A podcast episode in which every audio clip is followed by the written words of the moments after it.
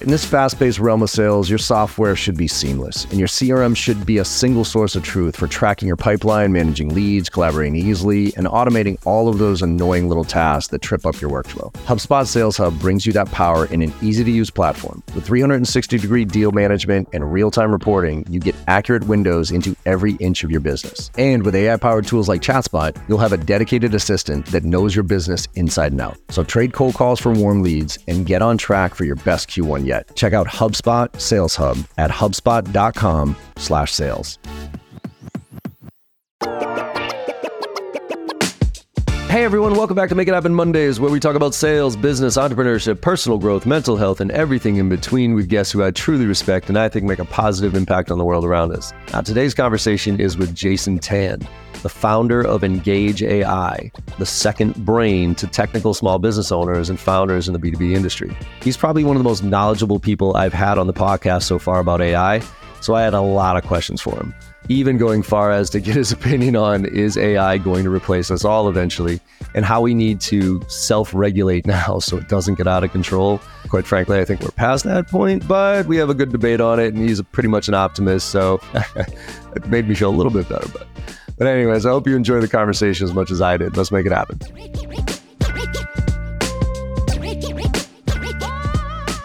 Hey, everybody, welcome back to Make It Happen Mondays. We have a very special guest here, which I'm really interested in having this conversation with Jason Tan. How are you, my friend? Welcome to the podcast. I am good, John. Thank you so much for having me. Super excited uh, to, have, to be chatting with you. How are you? I'm good, man. I'm a, I'm a little tired. Not, not gonna lie. I took a vacation last week and I'm paying for it now. So I really enjoyed the vacation. Um, but when you when I take a vacation, since I'm a solopreneur, everything piles up and uh, now I'm literally back to back every day. So, but hey, I'd rather be busy than bored, so I'm not to complain. Good idea. uh, so, Jason, uh, just for the audience here, we're gonna, you know, this is actually going to be a really, I, I think, cool conversation about AI, and not theoretically like real, because I, I got some real questions for you with where I am in my business. So, I'd love some of your advice there. Um, but I'm also really interested in in what you're working on because it it hits on one of my biggest pain points as far as my memory is concerned. But before we get into all that for the audience, let's go back and talk about your origin story, man. Where you're coming from, and and like I always say, like you know, where'd you grow up, and and and outside of work, like work's great. I want to know that journey too. But let's start with you as a kid, where you're coming from, because I always like to know where yeah. people are coming from. well, I am a Chinese Malaysian, so growing up in Malaysia. Uh, went to, to to to the school in Malaysia, college, and I came to Australia in a place called Brisbane. Uh, I believe that is where your wife did uh, her college yep. for a couple of years. and uh, about 20 years ago, and I met my partner here. I stayed for, for, for job opportunity, and I actually have been staying here for the last 20 years in Brisbane. I did my I did move to the big smoke like Sydney for a good six nine months, but I only to realize that I love Brisbane much better. Uh, it's yeah. a great place to be. So uh, yeah, that's that's where I am. I mean, in terms of where I came from, uh, oh, calling that, Australia home now for twenty years already. that's fantastic. So did your did your uh, your parent like do you still with your parent like are they still alive and, and do they still live in Malaysia or like where yeah. where and what and just out of curiosity what do they do? They well, my father was a, uh, welder and he ran his business. And uh, my mom uh, as a housewife, but uh, amazingly, she run a, a travel business. So uh, she take people to go travel around in Malaysia, and she absolutely love it. Every time I see her photo uh, upload on Facebook, is is so much joy on, on her face. They are still in Malaysia, so I am like the first generation uh, uh, immigrant in in Australia. So uh, it has been a really interesting journey. I I probably would say that uh, it's something that is also part of building part of me and also doing what I am doing. And um, before we go into the detail about some of those work that we'll be talking about, I just thought I thought that we share that because I came when I was like uh, at that already when I was 20, 21. So you could imagine that I sort of like already built up a lot of my, I have a, that very strong, the Asian culture rooted in me already. So uh, as I was coming over to Australia in the early days, I think probably even the first five or ten years, it was actually very challenging. Not uh, as a first generation immigrant that uh, that I have to settle in and then new learn a new culture and how to integrate. So I have to pick up, you know, the different kind of sport that people enjoy. Uh, I can't say that I really understand cricket. I used to play softball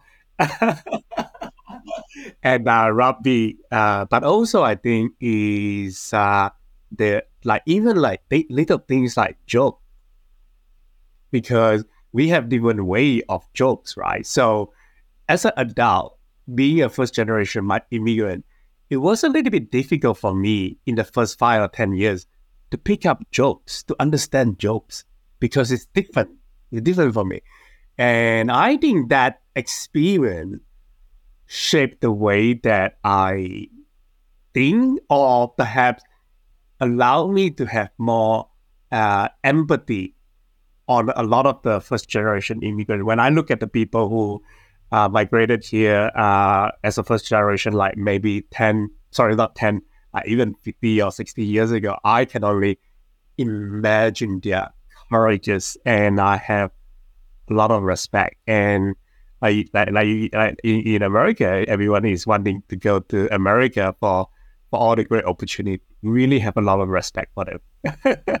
Yeah, I, I have insane respect for immigrants mm-hmm. who come make you know, and you know, the American dream, whatever p- people think of it these days, whether it's perception or reality, is a different topic. But but the ones who came and and work their ass off through all the adversity, you know, don't know the language, usually come over with very little income or anything like that, and then work their ways up. Like I, I get nothing but insane respect for that because I can't even imagine I mean, I've traveled all over this world, and without you know knowing the languages, I mean, thankfully English, you know, is one of those languages that's relatively universal. But man, when you don't know the language or the nuances or the, I, will give you a quick example. You know, because yeah. because I might be going, I, I, might be going back to India recently uh, in the next few months. Well, the first time I went to India, right, I I was really taken back by this you know how they well, their their head like when they when they when they nod like here in America we nod our head mm. like when I when I'm Correct. agreeing with you I nod up and yes. down. They yes. go side to side and, and I thought and to us that's kind of like I don't really understand what you're saying. You know what I mean? Like like I'm, I'm and so every time I was with somebody I was saying something that I thought was very clear and very direct and they'd be you know shaking their head like this. And i'm like do you not understand what i'm saying? And it was like a, this it was just one of those things where i was like what the f-? and then somebody told me like john that's that they nod their head that way. I was like holy shit.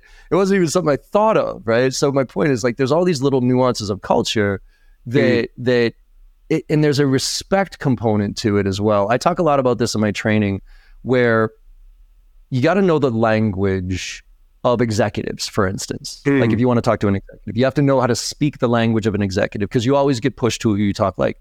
But even in other cultures, if you show some respect for the culture, yep, people give you a ton of of of runway and they want to help you. But if you're just like, hey, what's up? Where's all, you know, if you're like a jackass American that's like, hey, you know, where's the Eiffel Tower? Like Eiffel Tower shit, right? but if you at least respect the culture in some way and are like, uh, excuse me, moi, parlez-vous English. Like, I, I don't know French, but I know, excuse me, how do you speak English? Yeah. I find that when you show that, just that little level of respect, the doors are open up for you. That reminded right? me the story that I was doing my study exchange in France. And uh, I tried to learn French, but uh, it was really difficult for me. Uh, but I think one thing that I tried to do is obviously greet them in uh, French and uh, before I spoke, uh, before I spoke any word of English in asking whatever that I need, I simply try to ask them to, to speak any English by saying, "Parlez-vous anglais?" Mm-hmm. Yeah, do you speak? Is that do you speak English? And I yeah. think often that uh, even if they don't, they they would try to help rather than being ignorant, just speak uh, whatever language that I was familiar with, uh, and I expect them to understand. Yeah. Hey, I want to take a quick minute to share with you what I'm working on these days with my new JB Sales membership. It includes live monthly training delivered by me on my two signature courses, Filling the Funnel and Driving to Close. It also includes monthly workshops that I'll be running on specific skills and different tech like ChatGPT and how to leverage it in the sales process. And it gives you access to my entire online catalog with every course and every tip I've ever done. You get all of this for $420 a year as an individual or $5,000 for teams. And as an exclusive offer to my podcast listeners, if you go to www.jbarrows.com and click on the individual or team membership and use code podcast, you'll get 20% off. Let's make this happen together. Yeah, and I think and that's what what's going to lead us to this this conversation about what you're doing right now because I you know in looking at you know as I was preparing I saw some of the other interviews and some of your posts um, the the product that you have. So I'll, we'll we'll back into it, but the the solution that you have addresses a very real challenge that I have, um, which is my memory. You know, we talked about this on the prep when we were we were having a conversation. I, if you ask me, John, what is your biggest weakness? Without question, hundred percent is my memory. I have a I I I can't remember names for the life of me.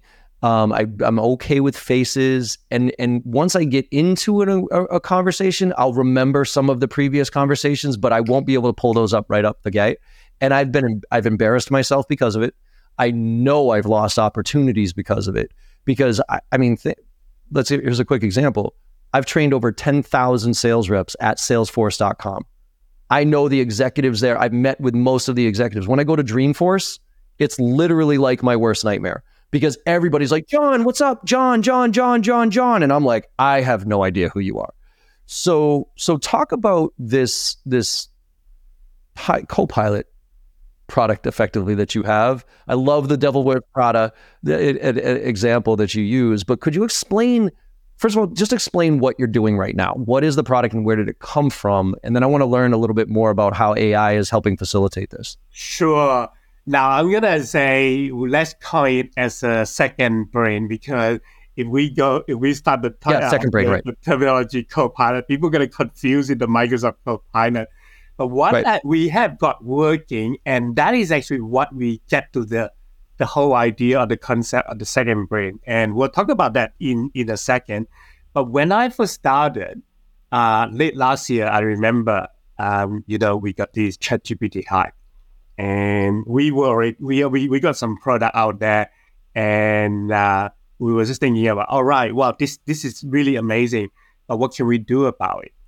And one thing that became very very clear to me when we decided to do that is we want to build a product to help people to comment for a better for their attention for getting attention. So what exactly my dad is when when their prospect, when their client post, one of the proven strategy that a lot of the salespeople, a lot of the SMB owner have been using for decades is comment on it for attention. When they post on LinkedIn, you go and write some comment. When you do it again and again and again, especially on LinkedIn where engagement is really low, when you do it again and again and again for seven, eight, or nine times, people will be automatically curious of who is this Jason Tan? And he always comment and engage on my post. And uh, I have to check it out. Uh, let's see who Jason Tan is. So that is the whole idea that commenting for attention, proven strategy. It was a strategy that I was using for years in my consulting business and equally, I know millions of SMB owner were doing that or the enterprise BDM. So that was what we built and we shared to the market. And we have got 50,000 users around the world now. It's generating revenue. And along the way, we start talking more to our user and ask, what can we do more about it? How can we serve you better? And that came out the concept of the second brain uh, which is the what I call the the analogy that I use is that the Anna Hathaway as the reliable PA for Meryl Streep, where she whispered to her to say the name of the gentleman who was coming out, the lady next to, to him, and uh, what what is the thing that they can talk about. So that is the, in a nutshell AI commenting for LinkedIn. Along the way, we learned that how we can continue to improve to uh, to to to to solve the problem for our user, and that is exactly solving the issue that you were saying that we can't remember name. It is exactly the same challenge that I share. I am not good with the surname. I'm good with the first name, but I'm not good with the surname. I yeah. I don't remember birthday. Sometimes I, re- I remember the detail, but then right. we can't remember all the details. So that right. that is what we have been doing, and that is we are continuing to work and innovate towards to, to, to achieve our grand vision. Cool. So let me let me start with this because I had a had a bit of an issue recently with LinkedIn. So let's start with the LinkedIn commenting piece. Um, and and and I think you know in some of the notes that you put down, you know how do you how do you stay authentic in this world of AI and automation, right? And this is what I want to put to you because I'm very concerned with AI automating versus augmenting. And I think a lot of people are using automation. And what what really struck me, uh, this is about a month, not even a month ago, I did a post on LinkedIn, you know, just sharing a piece of content that I thought was interesting. And within five minutes, I had five po- four, four posts that all weren't exactly the same, but had the exact same format with a slightly different analogy for each one. It was blatantly obvious that it was AI, right? So I took that, I snapshot that, I cleaned out the names so I didn't want to call anybody out. But and I pushed it on I put it on LinkedIn and I said, please stop. If you are using AI to auto comment on posts, please stop. Because look, InMail, InMail's been ruined for a long time. Nobody gives a shit about InMail. But the the the comment, the at least my my perspective on LinkedIn is that it it's you, right? So if you're commenting on my post, that should be thought leadership, that should be engagement, that should be building your brand and your credibility, right? But as soon as I don't trust that it's you, as soon as I think it's an auto AI thing, it actually has the exact opposite effect. Now I don't trust anything that Jason is, even the phone call that you make. You know what I mean? I think might even be something fake. So what's the line for you and how do you use like, you know, what you're doing in a way that maintains authenticity but doesn't automate it so that it's like, oh, I'm just posting on everybody and, you know, and, and it's great because I'm getting engagement. Absolutely. So I'm glad you you bring that question up. So one thing that the the very principle that we we uphold that we champion is we want human to be in the loop. And that's very, very important because we we want human in the loop to, to be to be staying authentic. We see ourselves as a tool, as a software. It's like uh, Photoshop, uh, where being a software, we help you to become a better designer, uh, a, a, graphic designer. We be, we are the software to help you to become a better video uh, producer. But then we are not going to create necessarily auto generate the entire video for you. And to a point about that commenting is, is exactly the same way that we see it. And it's similar like all the AI copywriting too as well. I think it is very, very obvious when people are using and, and rely on it 100%, you can tell. And, or you, at least you smell it, right? Um, and same thing for the comment. Um, that is why, despite that, we actually have got hundreds and hundreds of requests. I actually have got uh, enterprise customer coming to, to me uh, two days ago and say, can you do auto comment? Can we have a meeting? If you can do auto comment, we're ready to sign up for a hundred account.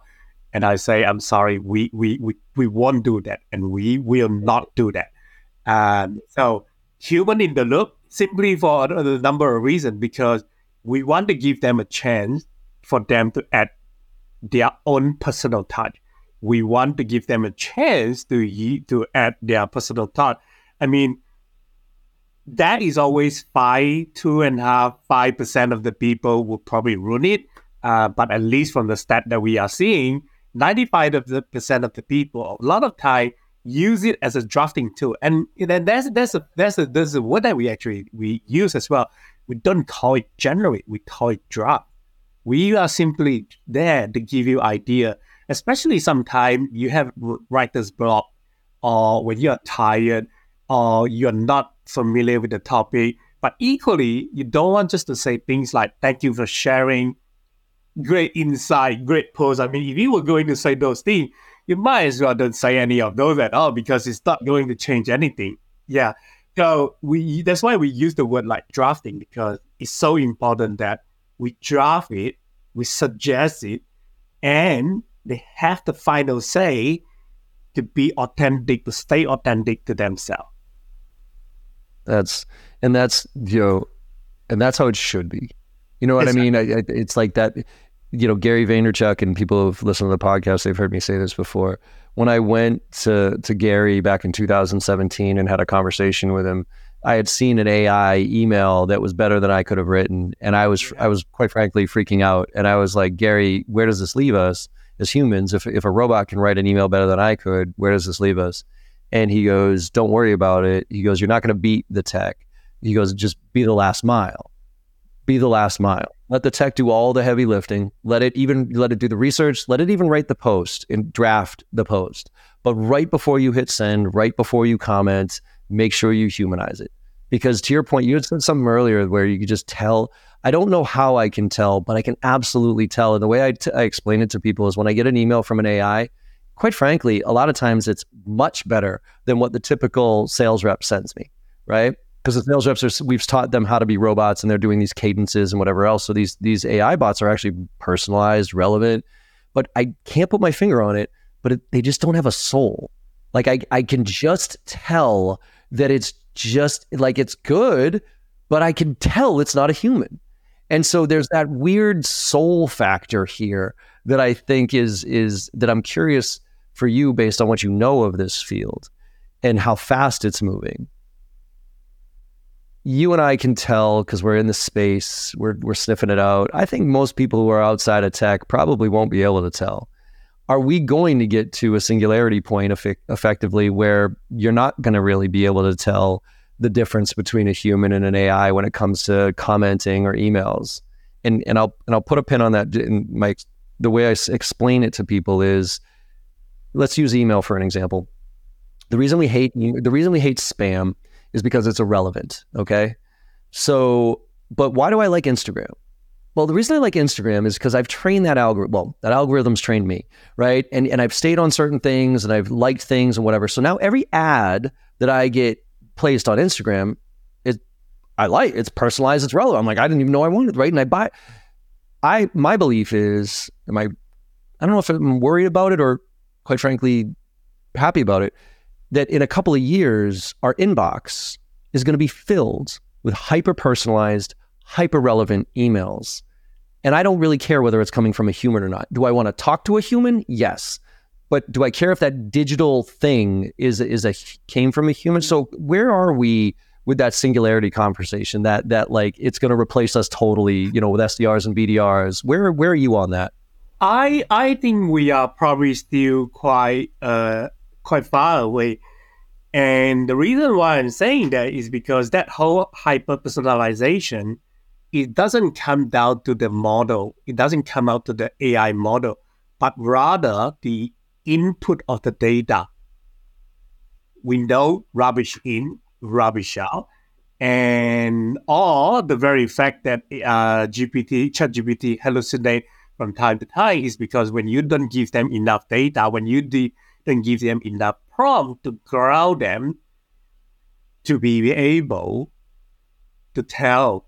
But equally, or I, if I were to put it in, the, in another way, is one, let's say, fast forward 10 years, we have GPT 10. No matter how smart GPT 10 become, it probably trained on the and get trained on the entire internet. GPT 10 would never know that I remember that your wife came to Brisbane before. Because it simply doesn't have that data right inside. So the personalization that we will see in the email, I think, I certainly think and I agree and I believe it will increase, but not to the point where those intimate details that I share between the two person. And that is what I think make how we communicate. That's make how we build relationship with people. And maybe that is how we will continue to feel or smell whether the email is written completely by AI without the the additional touch by the human. Like for example, uh, I, I, I do use the AI to help me to write some email because writing is not my my my my strength. So a lot of time I write the point and I say, hey, can you make it a little bit more sophisticated for me? And then once I while I got that copy, then I will also remove whatever, and then I also add some of the important thing that is important that matters to my recipient. And that is because I remember. That's because I have got it in my note. Or sometimes because I don't remember that that I have to go back to all my digital channel, all my email to remember to be able to search and find that that information in order to, so, to put that in. Yeah. So that's your tool though, right? So so now let's go from the LinkedIn comments to the other part, like the the second brain, right? Yeah. That that memory that Meryl Streep and right. How does that work? Because because what I you know my brief understanding as I was looking into it is you know it's it, it's Slack, it's Salesforce, it's you know you're looking at all these interactions and then you're pu- pulling out the pieces that matter, right? Like the or that that may matter. So how does t- talk to me through te- like literally how does it work? And what does it extract? And then what's the output? Is it, it, in what format does it come? Does it come in an email? Hey, John, you're about to meet with Jason. Here's a bunch of stuff that you should remember about him. Walk me through that so I just understand a little bit better. Absolutely. Now, the first thing first is we are still working on it, so uh, it, that that is not available in the market yet. But that's the grand vision. But the key thing, I think, if we take a step back, the whole idea of the second brain is it helped me or it helped us to remember all the information that we previously exchanged, all the private information. So when I talk about the data, I talk about the public data and the private data. So public data it basically means if I go online, if I search for John Barrow, it's gonna give me the LinkedIn, gonna give me your website, your YouTube, and then other interview. Those are public data. And that is where I could learn about you. But th- that is not the focus for me right now. The focus for us right now is the private data, being the email that we have already exchanged. For example, how, how I reach out to you, what we talked about earlier.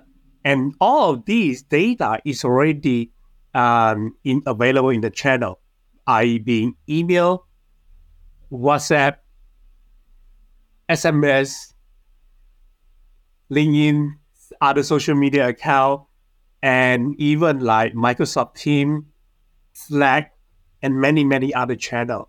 One of the biggest problems that we actually have today is sometimes just to remember where that conversation happened in one of those channels. So the idea of the second brain is that I, if I could um, synthesize, if I could collect all of those exchange that you and I have got across all of those channels, then before I meet you, I could I could ask my personal AI, I could ask my second brain and say, hey, I am meeting with John Barrow. Uh, tell me what we when was the last time we meet? Tell me what we discussed last time, and also please remind me uh, his wife name. that is the whole idea that it prepared me for, for, for a meeting. And before before before I read that uh, read that out, I just want to highlight that it is actually a 21st century problem. It is a is a new problem that we have today because if you think about it back time 30 years ago, we only have three way of talking to people. You call them up, you talk to them face to face, or you write to them in in in letter. I, I don't remember I ever wrote to somebody letters, so I don't have a bunch of letters to go through. But that was the only true way that we talk to people. But the world that we live in today, we got mobile, we got email, we got multiple email accounts, we got multiple social media, we got multiple chat application. Uh, we have multiple business chat application and private chat application. The very fact that to remember where I share that details with you is already a challenge. And let alone remembering what exactly did I share with you. But one last point that I just want to, uh, to point out that as as you point out about the the hyper personalization, I think we, especially the newer generation, we are going to be trained to be expecting more and more and more personalization. For the reason, we are all saying Netflix know exactly what I like to watch. Instagram, Facebook know what sort of thing that I like to read. Google know exactly what I plan to shop. But yet, our bank doesn't know any of those. So we are we are we are being trained to be expecting more and more personalization, and that, especially to get attention from people, I think hyper personalization is going to be more important. And that is where I see those are the two challenges that we have in the world that we live in today that we're making it second brain important. But all in all, as a human, we all want to be appreciated. We all want the attention. We all want to be remembered. It makes no sense to me that if I come up to you and say, hey, sorry, I don't remember your name. I don't remember how we met. Do you mind to remind me who you yeah. are? Yeah. If I were to say that to you, I would never be able to make any business deal with you. Yeah. So I think yeah, fundamentally, I mean, it is the human, it, it is a human nature of us to expect a lot of those things. What I'm building is a, is a, is, is a software, is a tool to help people to get better at it. Hmm. Quick break here to highlight another one of the podcasts on the HubSpot Podcast Network, the audio destination for business professionals. Now, this one is Success Story, hosted by Scott Clary. Success Story features Q&A sessions with successful business leaders, keynote presentations, and conversations on sales, marketing, business, startups, and entrepreneurship. And I just got introduced to this podcast recently, and one of the ones that really caught my attention was the one with Ryan Blair. Ryan's the founder of Aftercall, a platform that offers science-based healing modalities such as meditation and breathwork to awaken humanity to the next level of consciousness consciousness. He also created the Blair Foundation, a nonprofit that supports entrepreneurship education for single mothers and at risk youth. Now, you all know I've been on this journey to learn a lot more about myself and spirituality and all the different things that are more important than the day to day lives. And this is really getting into it. And you also know that I'm a huge proponent of helping at risk youth and single mothers and women in sales and everything else. So this really struck home. So listen to Success Story wherever you get your podcasts and let's make it happen. And I think that's so. So I'm gonna. I want to clarify something though, because you said that my wife, you, you knowing, like in our conversation right here, you knowing that my wife went to Brisbane, right? That's a memory. But yet, this what you're working on is listening to this call and is going to remind you that my wife went to Brisbane. So why isn't it then the next logical step that that AI that has that super personalized stuff then doesn't reach out to me and use that as a way to engage? And is that like the, the the the, I mean, obviously that's not the way it should be used, but my fear, I guess, is uh, fear. I mean, look, there's so much information about all of us out there with all these recordings. To your point, like we have all these different channels I mean, you unleash AI on some of this stuff and it can get really personal and actually in a frightening way. So how do we how do we and and I guess this is a bigger question for you. Can we control AI or are we already past the point of controlling it? we just got to ride this wave. Because I obviously there's a lot of people who are scared shitless right now, right? I mean, what happened with Microsoft and OpenAI? The reason they fired him is because you know what is it? What they call it? Uh, general AI, where basically they were working on a project that had basically woke up and it said, "Okay, humans, we don't need you anymore," and he was trying to hide that from from the board. And and there's a lot of people out there like okay, like my wife, she is anti AI in every way because she's like, we're feeding the machine. We're just we're just feeding it everything, and eventually it's going to take over. So where are you, I guess, on the fear factor of all this awesome, cool stuff and how it can help facilitate really cool conversations right now? But in a year, is this shit going to wake up and be like, uh, sorry, Jason, don't need you. Sorry, John, don't need you. Like, where are you on that realm? I am not sure we would come to that point yet, but uh, I'll break it down into three different parts. The first thing is, I think to some extent we are past that point in terms of the the data, yeah, the the data that we share with people. Um, pretty much everything that we do, we say is recorded. It, yeah. one way or another. The very fact that I talk, uh, you are in the state, I am in Australia, well, I talk with you. this thing's list this iPhone for people listen. This iPhone is listening to every word I say. You know what I mean? Like absolutely everything. If the government wanted to, they could turn on my microphone right now and listen to this without even trying. Like I get it. Like like when everybody this goes brings me back to like remember um, Edward Snowden, right? Remember here in the states he you know all of a sudden we're like oh my god you know the government's listening and everybody got all up in arms. And i was just like please are you serious? I'm like you really think and so my first question always to somebody who was really pissed off about oh i told you the government was listening i'm like okay you're all up in arms about this right? Um, have you changed your passwords yet? Uh well no. Well then shut up. We will trade convenience for our for our stuff all day long. I mean think about amazon. Amazon knows everything about me and I love it because I want what it's suggesting to me. So I will trade convenience in a heartbeat over my personal information. And people just need to get like, so it's out there whether we like it or not, right? So I'm sorry to interrupt, but that was just a perfect example. No, I, I, agree. I agree. And also because of the way that we communicate this day, um, is, is we, we, we, we don't do face-to-face meeting. I mean, we still do, uh, but it's it's part of that, part, part, part of the channel. But the very fact that we do the communication uh, digitally in multiple channel, it basically means that a lot of our data is already recorded. And to your point that we are trading convenience for the loss of the privacy is already happening. So that itself, for whatever things that we are doing already, it basically means that we are already passing that point where all our data is available. I think that brings me to the second point is will AI reach out to you and automatically email you and say that, hey, uh, John, uh, is, is are you and your wife planning to visit Brisbane again? I think we'll bring, I think will bring back some memory of her. I, I mean, I, I suspect that maybe someone will build it. Um, it's possible. I know that I wouldn't want to automate that whole thing. That is our principle. That is what we we we think. I, I don't think we should automate the entire thing. I mean, what is this joy of life if you just get everything automated?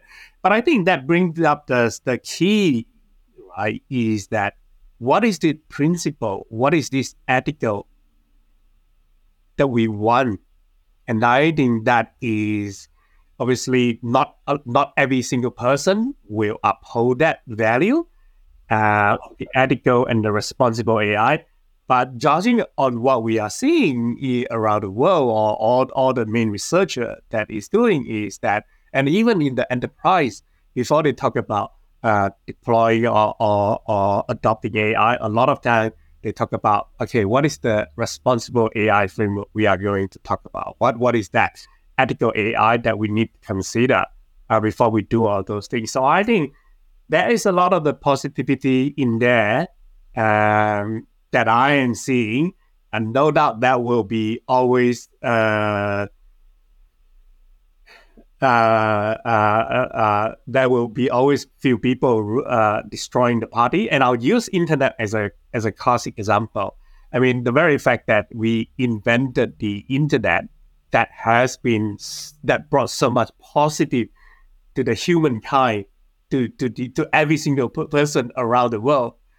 At the same time, we can't deny that the the dark web, where it is trading all of those illegal goods, illegal product, child porn, all the crazy stuff. And I think that is the way that we should look at the technology. Some of the great technology will bring harm to the humankind, but equally we have to examine all the benefit that it brings. It is up to us to manage it. It's up to us to control it. It's up to us how to deal with it. We can't stop it completely, but we can. We we as a society, we as human, we can we can manage it. I hope you're right, man. I, I really do. I, I, I, because I, I, I, have, you know, one of the things that's scaring me, and I don't know if you've read this, but uh, I, I, I, came across this book. Um, have you ever read The Mother of the Matrix? Ah, no, I have never, never read it. So this woman, um, she well, this is the book about the woman, but this woman apparently wrote a book before Terminator and Matrix were movies, and it was the Terminator and the Matrix, but the Terminator was the prequel to the Matrix. And then the story was about how Hollywood stole it from her and all this other stuff. But I look at this, you know, as I read this book, and if you think of the Terminator and the Matrix, it, it almost feels like a biography of what's happening to humankind because if you think of Terminator, right, the first time, the, the, I think it was the second Terminator where they projected into the future and they said, well, when the machines woke up and started to come after us, well, we we had to kill their power source, right? So we killed the sun with the nuclear winter. And then they had they didn't have any power so they looked to humans they put us into pods and they clicked us right? So like if you look at this it's almost like skynet is chatgpt right? So i think there's this you know there is the sky oh my god we're all freaking out. But i'm, I'm more on the positive side than i'm on the negative side at the end of the day and i and i just hope the good actors outweigh the bad actors and as it relates to what we're doing in sales i think it's the same thing it's the good actors and the bad actors it's like these cadence tools when used right, the cadence tools are good. When used as spam engines, they're terrible. When AI is used to augment whereas as that second brain, it's great. When it's used to automate, it's a nightmare. So, are there, do we need to have almost a code of conduct um, or something that that talks about that ethical usage of AI and and where is that going to come from? Because I think there's ethical people. Obviously, there's ethical people that are going to try to do their best, but laws, at least here in the states, you know how government works. It's a nightmare, right? They can't catch up. They're going to slow everything down, and it's a disaster. So how can we, as a population, control this and and self regulate? That is a very, very tough question. And uh, I'm not sure if I have the perfect answer for that, but I always believe that uh, it's probably going to be come down to the combination and the effort coming from the both side, the self-regulation and also the government regulation. I absolutely agree that the uh, government regulation is is slow, it's clunky, and by the time they pick it up, and we are well, we are probably on the ChatGPT 10 already. but uh, but to, to, a certain extent, I think the government regulation would still be important because we, as a human, sometimes we just need to look up to something in order to be able follow, to to to uh, to follow some of the regulations. So I think the government regulation is equally important. I can only hope that uh, there are more and more data and more and more AI people. But equally, the government understand that the challenges that they have, uh, the bureaucracy that they have, they need to speed up. They, the world that we live in is moving so fast that they can't and they can no longer operate like they did 50 years ago, where it took them a week just to debate a topic, right? So they have to speed up. So I hope they recognize that and they will speed up that equally, the self-regulation, I think it explains a lot it, it need from us that where exactly, what type of the future that we want to leave for our kids, our gen- uh, next generation.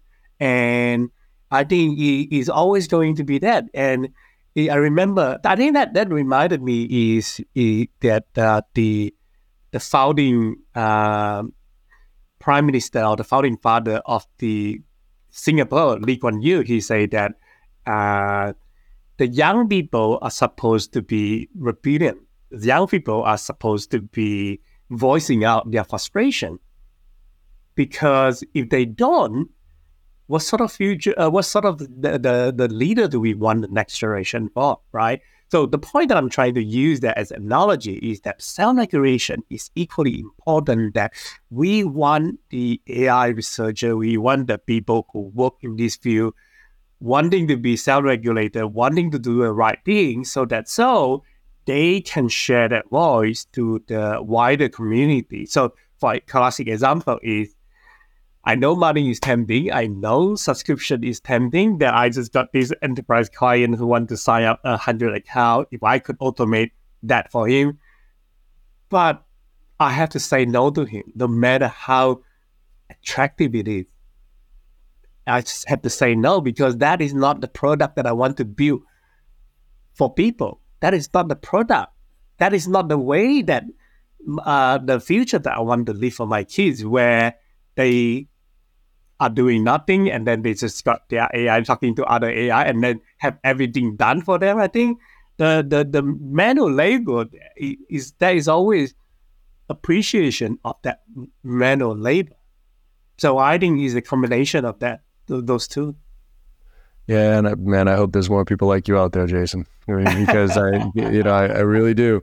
Thank um, you. Because I, am I'm, I'm aligned with you. Uh, you know, I really am. I, I think it, it, there's so much good that can come from this technology. Um, but there's bad actors, and you know, and I know it. You know what I mean? That, that are going to go off the rails. So I just hope there's more good actors than bad actors. Uh, Jason, I'm going to finish up with this, which is for you and your product. Like this seems something cool, like that is going to help out a lot and and make that human connection. I think probably faster right? So you know maybe I'm going to forget, but it's it's going to expedite. And I and I do believe right now because we're in a digital world, we do need to find ways of kind of skipping the line a little bit in in in trying to figure out how to connect with people more authentically. Um, and I think that what you're doing here is is is aligned with that.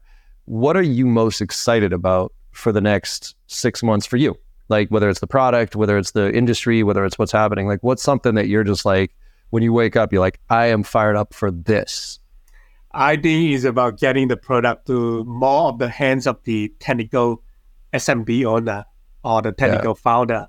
Uh, that excites me. Uh, when I hear, uh, when I interview the user and they tell me how it has been helpful for them, and then as I continue to ask them questions to understand the challenges that they have, I share their challenges. I, I share the challenges of the technical SMB owner where they were not they were not born as a natural salesman, as a salesperson, but yet and yet they are they are they are out there trying to build their businesses. They are trying to build their career, and they have to learn so much. They have to go. They have to go through all the things that I have that I went through to learn the importance of remember the names of the people the, re- the important or remember the names of the kids, what they do, all the little detail uh, just to become a better salesperson. And I'm excited to help those people because it's not easy for them. I've been through that journey and I can see how Second Brain can help them to skip a few obstacles and to skip all the wrong path that they, they would have taken and help them to to to become a better salesperson in order to build their vision as technical founder, as a technical SMB owner. I think mm-hmm. that is what I'm excited about. Love it. Well, look, I'll be a customer. Uh, so if, if I get something, because like again, this this hits one of my biggest pain points. I, I, do have a roadmap request for you. If if if you're taking roadmap yes, requests, go uh, connect it to Google Glasses so that when I walk up to, with, with, facial recognition, right? So if I could be in a room and have all of a sudden, oh, John, that's Jason, and it's right here in my eyes, exactly. and it comes and it says, hey, this is the last time you talk to him, and that type of thing, that would be the like euphoric state, right? So if you can make that happen, man, I, I will. I'll be an it, investor for crying out loud. It, it is it is part of the roadmap and the grand vision because when we do all of those things digitally, it only makes sense to come to the Google Glass. Yeah. And then if we are crazy enough that we could probably put that into the chip that we are going to put in our brain as well. Yeah, right. that's a, that's Elon. That's Elon embedding chips that's in our Elon head. yes. So if Elon, if you are listening to this, I'm building the second brain uh, for your chip to be inserted into right. the brain, and uh, we are ready to partner up. oh. Well, you, you know what's funny about that? That the last point there is you know, Elon talks about, you know, like people like embedding chips in their brain. Everybody's like, oh, cyborgs and that type of thing. And he made a point the other day that was very valid. He's like, you're already a cyborg. He's like, just because the chip's not in your head, this is the chip. You yeah. know what I mean? Like we all walk around with this phone tied to our like uh, for everything we do. So Yeah. the fact that it's in our hand versus in our head, what's the fucking difference? So Yeah. anybody who's freaking about the cyborg scenario, it's you're already a cyborg to a certain degree. So it's just the next evolution of it. that is a good point. I never thought I never- thought about that, but yeah, Yeah. That, that is a good point. So yes, Awesome. Google Glass and chip as well. yes. Yeah, bring it on. All right, Jason. Let's let's tie this thing up. Um, where can people find out more information about what you're working on, about you? Or where do you want to send people? Uh, check out our website, Engage AI, engage-ai.co, uh, or find me on LinkedIn, Jason Tan. I uh, post a lot about uh, how people can get better in sales with uh, AI tools, and again, uh, how AI can augment their the the the sales skill set for the technical founder. Engage AI. Love it. Awesome. Well, I thank you for coming on. This has been a fun conversation, and uh, and like I said, I hope there's more people out there like you who are doing the ethical side of AI that we can use this for for good and and uh, and limit the evil, if you will. So I really appreciate you coming on here, Jason. Thank you so much. Can I can I throw a gift for your listener uh, for whoever Yeah, absolutely. Please do. Yeah. try out. So if you are listening Yeah. to this uh, podcast or you're watching this on YouTube, and if you believe Engage AI is aligned with uh, what you do, and you want to use AI to help you to augment uh, your prospecting and uh, selling, use a coupon code of BF23, uh, B for boy, F for Farah, two and three. Get $23 discount and try it $7 for the first month and uh, help us to continue and give me feedback. I love all feedback as we are continuing to build up the second brain for all the technical SMB owner. Well, fantastic, man. Hopefully everybody takes you up on that offer. So I appreciate you giving that to the audience here. Thank you so much. Thank you so much for having me. It has been uh, great fun. I'm glad that you asked all the tough questions. It's just further helping me to validate in terms of what is the right thing to do, what is it, what is not the right thing to do, and where exactly where we want to be heading. But equally, um, why it could be useful, and Yeah, why, why and, and how it could be useful. Yeah, and I think that's we got to keep asking those tough questions, right? So I think all of us need to keep asking those tough questions to make sure that we stay on track. So awesome, man. Thank look, you. everybody. Yeah, thank you, Jason. And look, everybody, thank you for joining us. Hopefully, you enjoyed the conversation as much as I did and got something out of it, got you to think a little bit differently. And like I always say at the end of all these podcasts, go out there and make somebody smile today. Because no matter how bad your day goes or how bad you think it went, if you make somebody smile, you know you had a good day. And the world needs a lot more of that right now. So thank you all very much, and I will see you on the other side. I hope you enjoyed that conversation as much as I did. With your support and our incredible guests, we're one of the top sales podcasts out there right now, and I can't thank you enough. Now, to keep the momentum going, it would mean the world to me if you could go and leave a five star review on your favorite podcast platform and share some of your favorite episodes with your network. Also, check out my new website, jbarrows.com, where you'll find even more ways to engage. There's a ton of free content, and you can also get trained from me directly as an individual or for your team. Look, I'm out there selling every day just like you are, and I'm doing my best to stay on top of all the latest trends in sales and technology. So if you're looking to level up and you give a shit about this profession of sales, let's connect and make it happen together.